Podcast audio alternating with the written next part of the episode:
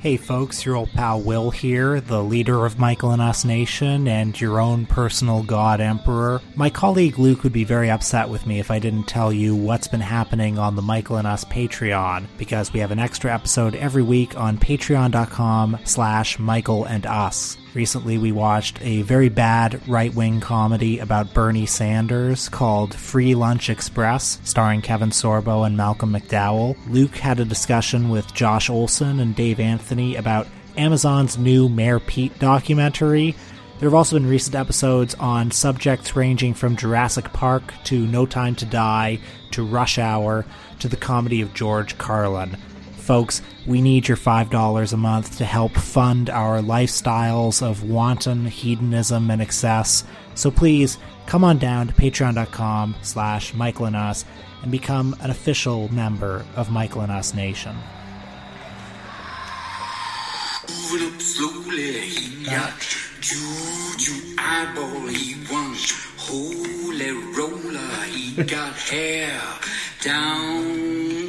Up slowly, he got juju eyeball, he wants holy roller, he got hair down to his knee. Got to be a joker, he just do what he please.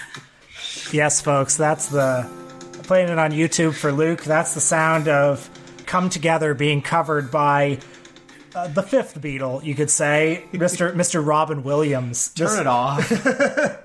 I don't know if you remember this. You probably didn't see it. In the late 90s, I remember there was a very hyped TV special that was about the making of George Martin's last album. George Martin, for those who don't know, the producer, often called the fifth Yeah, Beatle. the actual fifth Beatle. Yeah, the, the the one who really helped elevate the Beatles, took them to the next level. And he was doing an album that was like his farewell or something. And as part of this, I mean George Martin, such a great producer, someone who knows so much about music, had the idea of getting a bunch of celebrities to come in and do Beatles covers. So that's what this special was. It was various celebrities coming in, hobnobbing with George, then doing their appallingly shitty karaoke cover. So that's what the origin of the Robin Williams thing we just heard is? Yeah, and in fairness to Robin Williams, like, of course he took that invitation. Who would turn that down? Jim Carrey did I Am the Walrus, and he did a very Jim Carrey version of it, you know,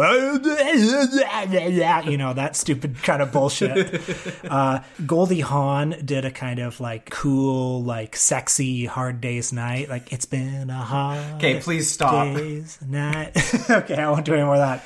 Uh, But, and then best of all, Sean Connery does a talk singing version of In My Life. There are places. Okay, I, I, remember beg you to stop. All my life, though some have changed.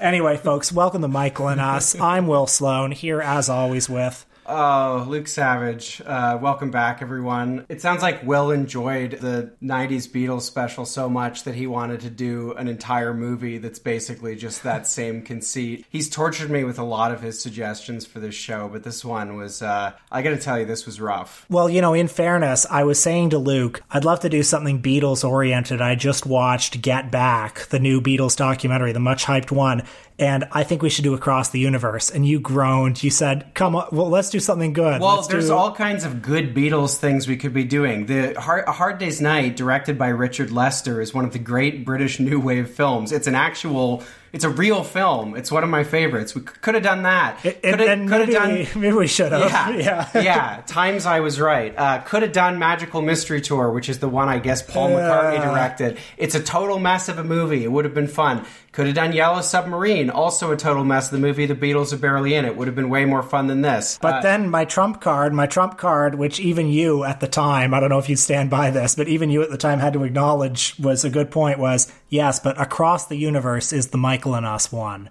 This is the one that was tailor made for our podcast, and you said fuck. so here we are, we're doing it. Uh, we have some other stuff off the top though. And by the way, I ta- I take back everything I said. We shouldn't have done this movie. Uh, uh, you, mu- you must never listen to it. In fact, you must burn it.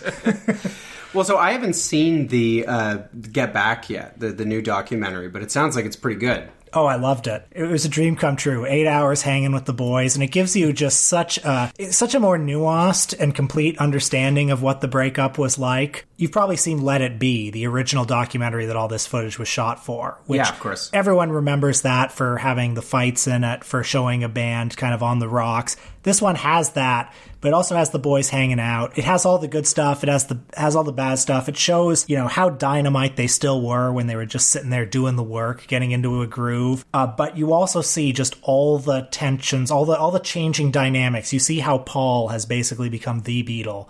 You see how John is kind of checked out. You see how Yoko is in the inner circle, like literally in the inner circle, sitting next to him. I'm no Yoko hater, folks, but I am just saying. You've been to multiple Yoko Ono exhibits, in fact. I'm always trying to like her. I like the idea of Yoko. Well, yeah, so I haven't seen Get Back yet, although I'm looking forward to it. But the Let It Be film has always been a favorite of mine. I know its reputation is that they're fighting throughout it, but I remember the last time I watched it thinking that the fight scenes, such as they are, were tame. I mean, Let It Be has the reputation that it does partly because when it was released, it was kind of, I mean, I suppose in some ways an unfinished album. I mean, I know they weren't they weren't happy with it, um, and it was re-released as Let It Be Naked, and I guess the uh, in the 2000s at some point. yeah the early 2000s, and that really is a much better version of the record. Doesn't have all that Phil Spector shit, you know, all those choirs and harps. Yeah, there were there's a lot of overproduction. I mean, the the original version of the Long and Winding Road with that uh, orchestral score is really really bad, and the Let It Be Naked version, which strips that away, is so much better. But Let It Be partly has this reputation because it was the last Beatles album to be released. It wasn't, in fact, the last Beatles album to be recorded. That was Abbey Road. And what's amazing is I don't know about the others, but I know John Lennon felt for years after that that was a really lazy record. You know, in his famous Rolling Stone interview in 1970, he's really dismissive of it when he's talking to Jann Wenner. The A side for him is just all of us doing our own thing. You know, we each we had these songs that were really individualized. Like I had Come Together, George had Here Comes the Sun, Paul had Maxwell's Silver Hammer or whatever. But our collaboration as a band had broken down. And then for the the B side of Abbey Road, he's just like all that was was bits of songs like stuck together because we couldn't. You know, we were too lazy to make a real album. It's like if you listen to Abbey Road, it's like okay, these guys were so were so tight as a band that like this is their laziest work and it's incredible. It would be interesting to see a comparable documentary about the making of Sergeant Pepper or Rubber Soul, where you probably would have seen everyone much more on the same page, everyone more equally invested in it. Like in the Get Back documentary, you see that John is nowhere near as interested in this as Paul is at this point. Nevertheless, one of the things that's so compelling about it is seeing them at work, seeing how, yeah, Paul is such a dynamo. He's like the Mozart of pop, but he's so much better when he's doing it in front of John. Yeah. Well, as Paul McCartney's uh, eponymous first solo album in 1970 uh, clearly demonstrates, I remember in uh, one of the funniest parts of Lennon's Rolling Stone interview is just how condescending he is about Paul's record. And I mean, I don't know if you've ever heard it, but you know, I used to think John was being unfair, but it's not wrong. It's a pretty lazy record. It's got a few kind of memorable songs, but a lot of it sounds like kind of early versions of songs that you might hear on the White Album or, you know, songs that didn't quite make the cut.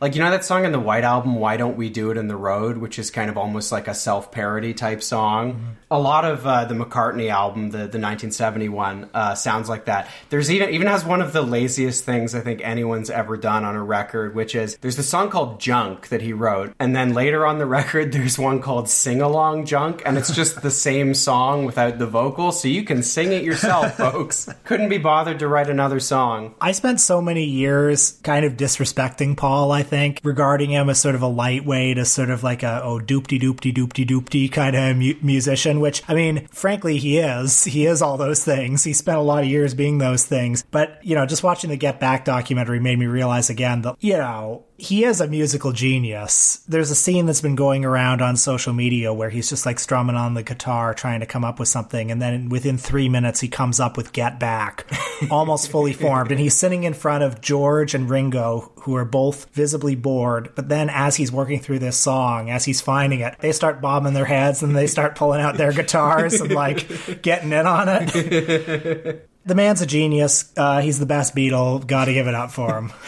I don't know if I w- want to weigh in on that uh, on that very fundamental question. I'd still go to the mats uh, for the idea that John Lennon made more memorable music in the ten years after the Beatles broke up than Paul has made in the many decades uh, since. But We're not talking about solo careers here. We're talking about who is the best Beatle. and in that competition, I think we have a winner, and I think his name is Paul. Well, because uh, so many people have been watching this documentary, there's also been a kind of resurgence of a really annoying type of contrarianism, which you know I kind of get because it's it's pretty generic to like the Beatles. But I think the only thing more generic is trying to do the contrarian take about how, well, the Beatles are not actually very good, or like the Beatles were never good, or they're overrated or something. I think the Beatles are pretty good. I'm comfortable saying that on this show. Takes like that used to annoy me more, but I'm a little more zen about it now. It's like it's like pissing in the Grand Canyon. You know, it's huge. They're the Beatles. Nothing will harm them. I- have also come to realize that you know I have takes like that of my own. Uh, I feel that way about Steven Spielberg. And it's healthy and good to have at least a couple of like gigantic, monolithic cultural touchstones that you have a little bit of antipathy for. Yeah, one of the funniest Patreon cancellations we ever had. Like, if, if you're a creator on Patreon, you have uh, you get access to exit surveys where people can tell you, you know, why they quit. None of them do with us, but anyway, go ahead. but the funniest one ever was one where uh, somebody said they'd enjoyed the show for months, or it might have been years, but uh, Will Sloan's constant condemnations of Tom Hanks were a step too far. Well, I like the Beatles a lot more than Tom Hanks, and I, I, think everybody, even the Beatles haters, down in their heart of hearts agrees. I guess I'm somewhat sympathetic to, you know, not liking the Beatles if you grew up in the kind of household where, like, your parents were listening to them all the time. I didn't happen to have that experience. So for me, you know, the Beatles were something I kind of discovered at like 14 or 15, mm. and I've always been able to uh, enjoy and appreciate them since. Yeah, I feel that way about Tom Petty. I heard a lot of him growing up, and I think a lot of people feel warm feelings feelings to the music that their parents were always playing, but I feel the opposite. Uh, ABBA and Tom Petty are forever ruined for me. Well, after I finished watching the movie that Will uh, imposed this week, uh, I did listen to Sergeant Pepper as a palate cleanser, and I, I, feel a little bit better because the film Across the Universe, which is a kind of, uh, I don't know, Beatles jukebox musical, is a very odd and, and I found a somewhat nauseating experience. Times raves. Strawberry fields. I fell in love with this movie.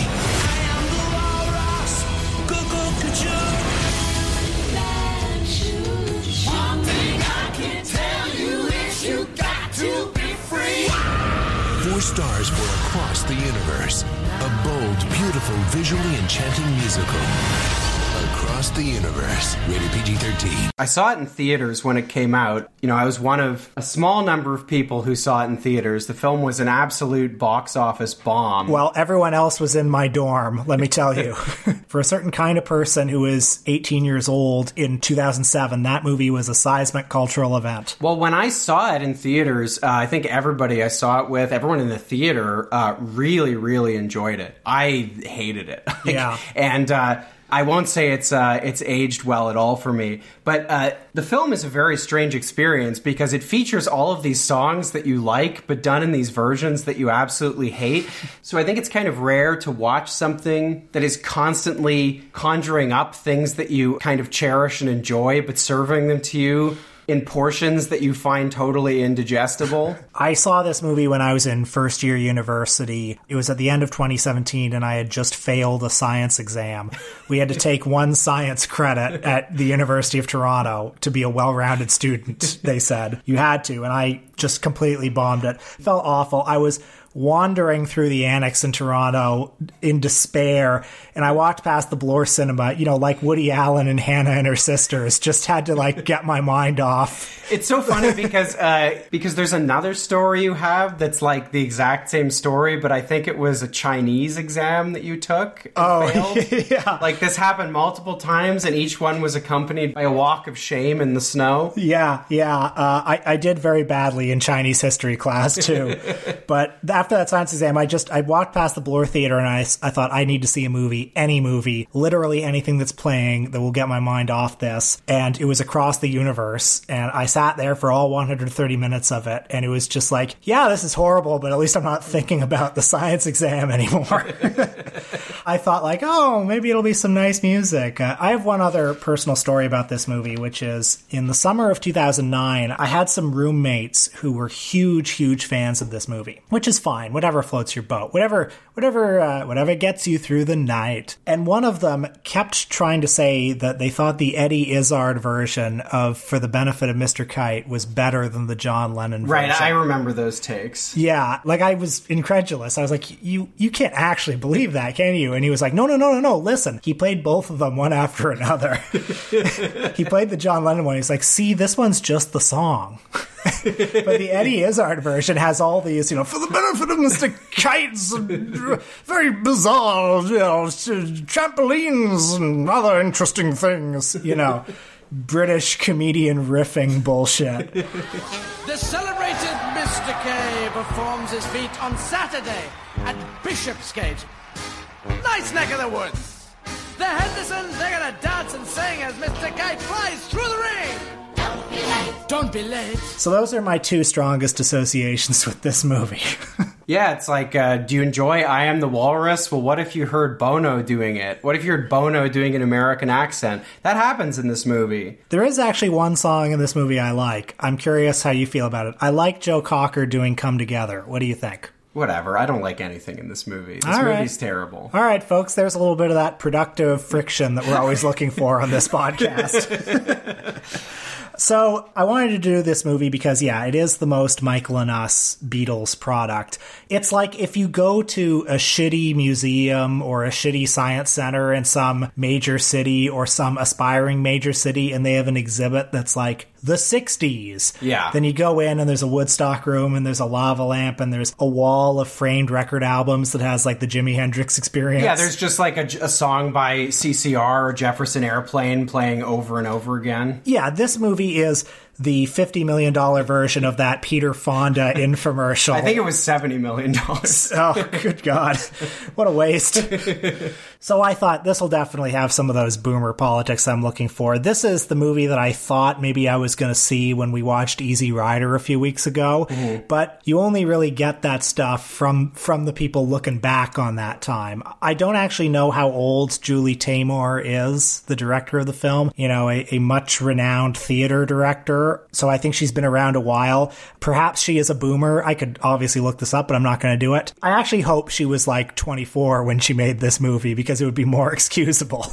Oh, by the way, she's on the flight logs. Actually, I have one more funny thing I know about Julie Taymor. I again, I don't know how old she is or what she looks like or anything, but I do know that last year she made a movie called The Glorias, and it was a biopic of Gloria Steinem. But it was an I'm Not There style biopic where four different actresses played Gloria Steinem, including Julianne Moore. And I haven't seen the movie. Nobody's seen the movie. It's incredible that no one's seen the movie. It missed the, the zeitgeist when it was greenlit, I'm sure, was putting a baseball on a T-ball stand and just, just ready to knock it out of the park. But I guess fashions changed in the interim. But what I did hear about the movie is like the framing device is all the Glorias are on a bus together. And then at the end of the film, you find out they're all going to the Women's March. Wow. I don't know that that puts this film in context a little bit more. I do remember when it came out, a lot of people, including people I saw it with, were sort of watching it in the context of the Iraq War. And I mean, I think in that way, uh, it can be seen as a kind of cynical cash in. I mean, in the way that the sort of biopic genre does, in the way that the biopic genre often is, everything this film serves up is, yeah, like you said, a kind of exhibit of the 1960s. We've referenced it before on the show, but this movie's kind of the equivalent of that scene in Children of Men where Clive Owen visits the Battersea Power Station and it's kind of this like private loft with this big art collection. And you see, you know, the, the pig from Pink Floyd's Animals, you know, the cover of Animals, which of course also features the power station. There's, you know, Picasso's Guernica, Michelangelo's David. It's all there. And all of it's been kind of stripped of context and it's it's actually not very beautiful anymore. But beauty aside, you know, stripped of context, there's just no kind of there's no meaning to any of it. There's nothing to sink your teeth into.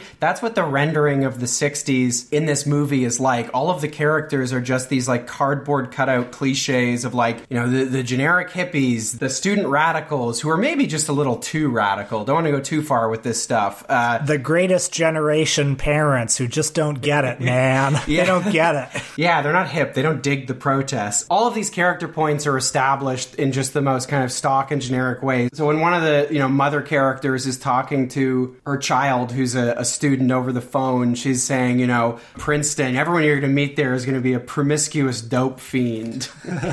and that's meant to establish that yeah she's like a you know prudish boomer parent who doesn't understand that the times they are a changing By the way, I was interested in what you said about the art being kind of divorced from all context and meaning because there's another Beatles movie or Beatles themed movie that came out a couple years ago that kind of takes a different tack from this. It was called Yesterday, directed by Danny Boyle, I believe, and I didn't see it, but No, I the, haven't seen it. the premise of the film is that uh, imagine a world where the Beatles didn't exist, and this guy who came from our world somehow entered that world and got rich with all these Beatles songs. And there's an assumption in that movie that, divorced from all context, this music would still be a complete cultural phenomenon. It would, is it set in the 21st century Yeah, I, I believe it is. I- yeah so it- that even that makes it make even less sense as a conceit Yeah, it's interesting because a lot of the Beatles music, it's funny how every generation keeps discovering the Beatles. There's something that's sort of timeless about them. And yet, I don't know, a song like Maxwell's Silver Hammer is so indebted to like English musical tradition. Uh, back in the USSR is obviously playing on what the Beach Boys were doing at the time. Million other examples in the Beatles catalog of stuff that's just picking on stuff from either history or the zeitgeist or the, the ether or whatever. Anyway, that's one movie taking one approach, which is saying this Beatles stuff, this is this stuff is great no matter what context you plop it into, no matter what time it comes from. It could be it could be from all time.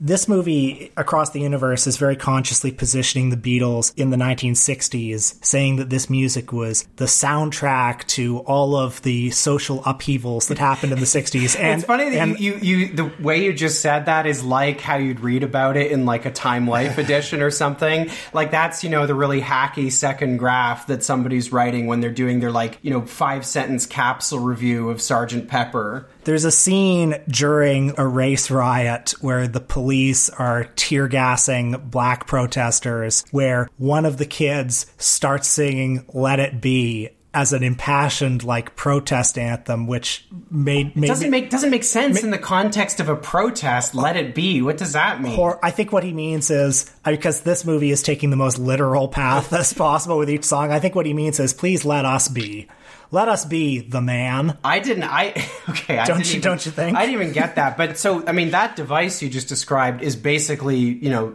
this is a one note movie and like that's the only note. I mean, the ratio of regular scenes to music is is probably about one to one. There's so much music, I couldn't believe it. Yeah, and like it, a lot of times it's not a full song, it'll just be like 20 or 30 seconds of one. So as a result, you know, much of the plot, such as there is one, uh, is driven forward as the songs are playing. And the device used over and over again involves kind of staging uh, the scenes by way of the most direct and literal interpretation of the lyrics. So example would be there's a scene where one of the characters gets drafted, and then, uh, you know, the, the song is I Want You, She's So Heavy. And for the I Want You portion of it, it's like, it's the Uncle Sam I Want You poster, and he's like grabbing them or something. And then for the She's So Heavy part, it's a bunch of uh, soldiers and they're carrying the, uh, the Statue of Liberty. I'm sorry, you look at a scene like that and you have to think, were the Beatles worth it? if it was all leading to this, like, if the rule you follow. it's funny, the strategy of this movie is to say the 60s were a time of great social upheaval. What was the music of the 60s? It was the Beatles. Therefore, this music is a logical background to all of these social upheavals. And I'm sorry, the movie is confusing the Beatles with John Lennon. the Beatles, not to say they weren't political at all, but you know, when you're thinking of 60s protest singers, it's it's not the Beatles. Like you don't associate them with the Vietnam War. I mean, you say the movie is confusing the Beatles with John Lennon. I think what it's doing is it's just decontextualizing the whole era and, yeah, serving it back to us like a museum exhibit. So the Beatles are just used as this kind of shorthand for a uh, generic cultural aura that people uh, vaguely associate with that time, which is so funny because this movie ostensibly is about all this political stuff. You know, one of the main characters gets involved in kind of the new left and an anti war activism. And, you know, Vietnam stuff and the civil rights movement are both frequently alluded to in the in the film, but as kind of like states of mind as opposed to actual historical events. And just again and again, the film gives you these Beatles songs and then stages things directly around the lyrics in a way that really destroys the poetry of the songs. There's no abstraction to them anymore. It's just, hey, look at all this crazy stuff uh, happening. It's you might say it's helter skelter. Well, what if we played the song Helter Skelter over it? Yeah, I was thinking about the Beatles movies or movies that have made use of the Beatles that I've liked, and A Hard Day's Night has that wonderful iconic scene where the boys just find an empty field somewhere where they can be where they can be free, you know, away from all the pressures of celebrity, and you hear "Can't Buy Me Love," and it's like four minutes of them frolicking. God, I wish we'd watched that. Yeah, just just magical, magical. Yellow Submarine is full of all these wonderful psychedelic cartoon interpretations of these songs, but there's something about both those examples that doesn't insist a meaning upon them. Yes. It's just one visual interpretation of it. It's not intended to be like the definitive visual interpretation. It's not she's so heavy because she's the Statue of Liberty because she's America and she's on your back. A related device the film uses is it constantly makes these very vague and again totally decontextualized visual references to the Beatles. So Jude, the kind of main character, which yeah, incidentally, another a further device the film uses is that every character has a name like Jude or Prudence. Lucy or Prudence and Hello, I am Mr. Octopus's garden. That's right, yeah. yeah, I mean, there's a Dr. Robert, there's a Mr. Kite. Bono is Dr. Robert. Is Eddie Izzard is Mr. Kite? That's right. Uh huh. So yeah, this is a film uh, whose whose basic conceit is so lazy that they gave all the characters names that appear in Beatles songs so that they can uh, stage everything around those. a lot of Easter eggs for the fans too. Like uh, there's a part where someone says she came in through the bathroom window. Oh come on, that's that's a good example of how lazy this movie is. How lazily it just kind of drops Beatles references. Because in that scene, the premise is like two guys are just they're just sitting in their apartment, and this woman just like appears in the apartment, and they're totally unmoved by it. And the film is saying like, "Hey, look, everyone, it's a new character." Then their roommate appears, and she's like. Where did she come from? And one of them just says, She came in through the bathroom window. By the way, what if I told you that Prudence was a closeted gay woman and that there's a scene of her literally in the closet and people singing, Dear Prudence? Oh, yeah, won't you come out and play? I mean, numerous scenes in this movie where I just wanted to die. But so Jude, the main character, is supposed to be this artist, and there's one scene where he's just trying to draw, do a drawing based on a green apple, which is just an image vaguely associated with the Beatles. There's a rooftop concert, which is like the end of Let It Be. At the beginning, there's a kind of English dance hall scene where there's a band playing, wearing leather jackets that look like the ones the Beatles wore in the 50s and kind of their earliest incarnation. You know, there's some Liverpool stuff just thrown in there because the main character, Jude, is a scouser. There's a scene where someone says, Give my regards to Broad Street, and then has to go on an adventure to find their missing master tapes. Okay, we made at least one of those things up. Uh, incidentally, another movie we should do uh, for this podcast. I mean, that one I think is, if anything, even harder to watch than this. I, at least that one has a couple of actual Beatles in it. the best thing about that movie is that it has a tie-in video game that uh, right up there with the ET game that basically crashed the American video game industry for two years. Is regarded as one of the worst video games of all time, and I've actually played it.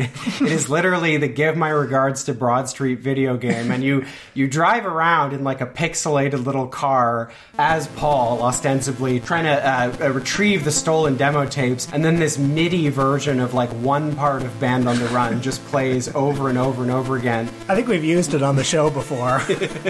it's one of my favorite pieces of music.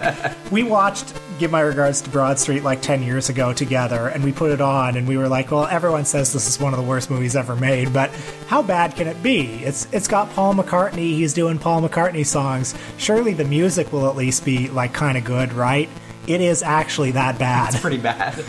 so, is it worth uh, discussing the plot of this movie, such as it is? Yeah, let me see what I can uh, glean from my memory from having to wa- having watched it a night ago. So you got a couple of you got a couple of lads. You've got Prudence and you got uh, Maxwell and you got uh, the boys, and they are having a little help with their friends. They're lads at uh, uh, Oxford. Where is it? No, it's uh, It's Princeton. It's Princeton. That's right, because it's set in the United States. right. But Princeton is not for them. It's keeping them down, man. Meanwhile, there's there's another fella who comes in and come together, welcomes him in, and together they protest the Vietnam War. What else do you need from the plot? I don't know. There's a few kind of romantic subplots that just sort of Boring. just sort of happen uh, inexplicably. Just they can pack more kind of generic '60s stuff in there.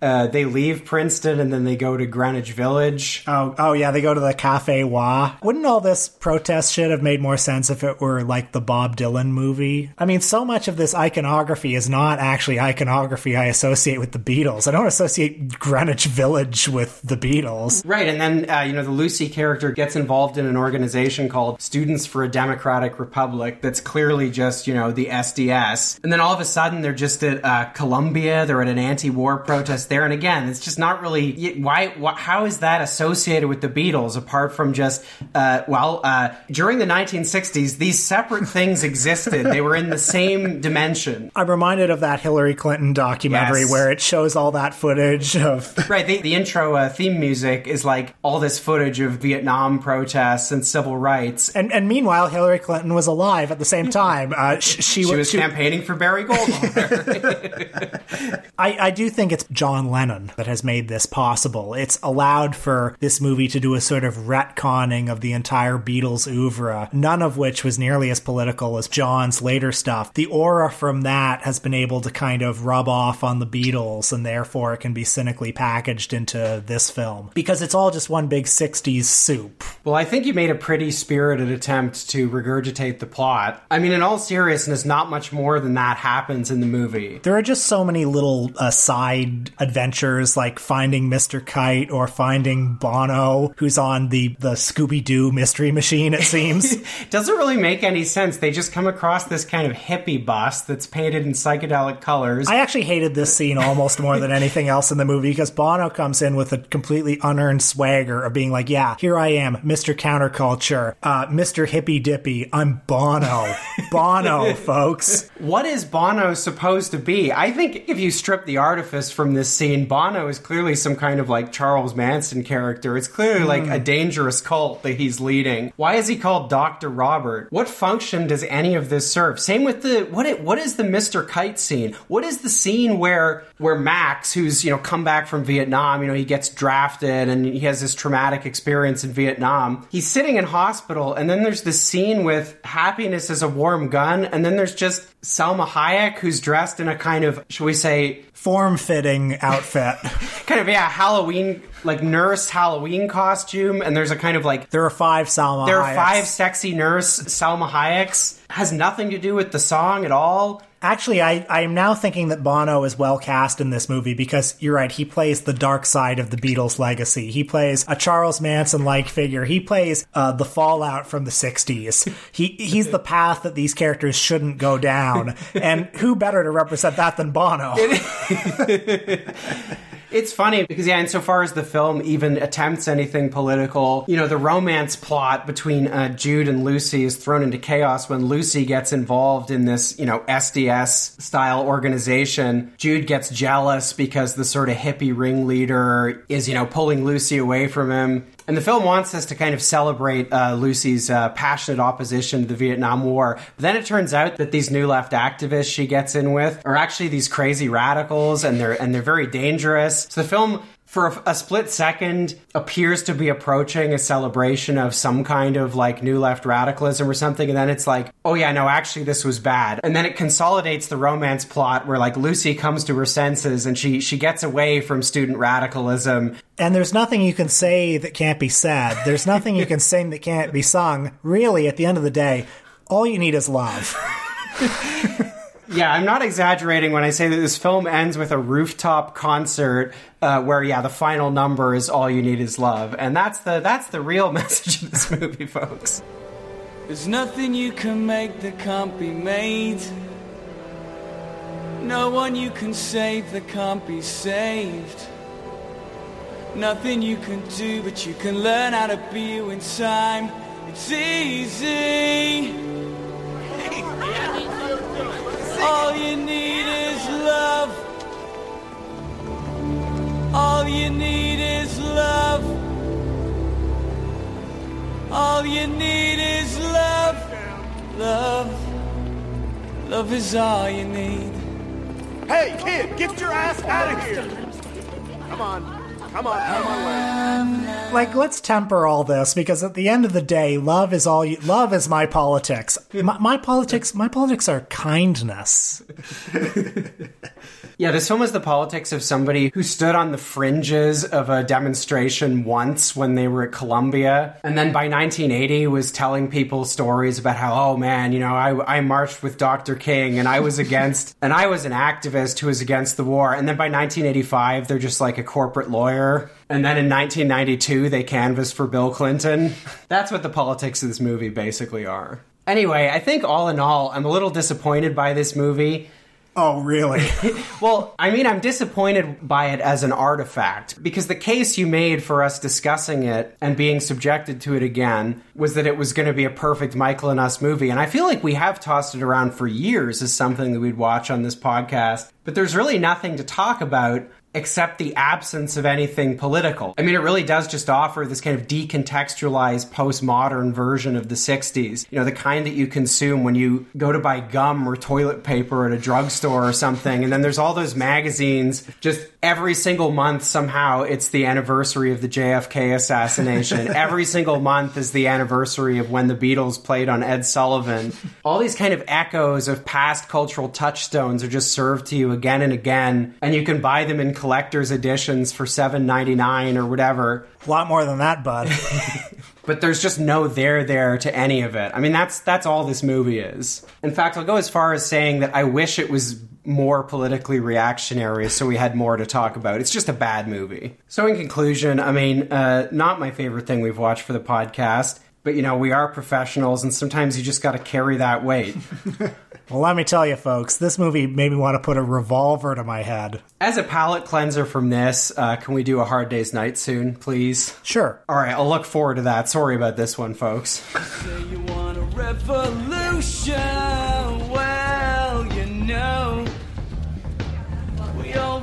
Change the world. What are you doing? I can't do this right now. You tell me that it's evolution. Well, you know, yeah, we all want to change the world. yesterday. All my troubles seemed so far away. Now it looks as though they're here to stay. Oh, I believe in yesterday. Suddenly, I'm not half the man I used to be. There's a shadow hanging over me. Some shadow. Seems to be a safe attached. Hey, watch it up there! Uh, Daffy? What? Daffy, this is a serious ballad. Shall we try it again? Roll 'em when you're ready, Amadeus.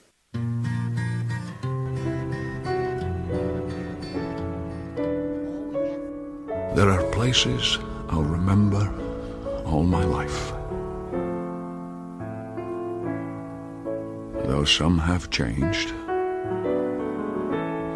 some forever, not for better. Some have gone, and some remain. All these places have their moments. With lovers and friends, I still can recall. Some are dead, and some are living. In my life, I've loved them all.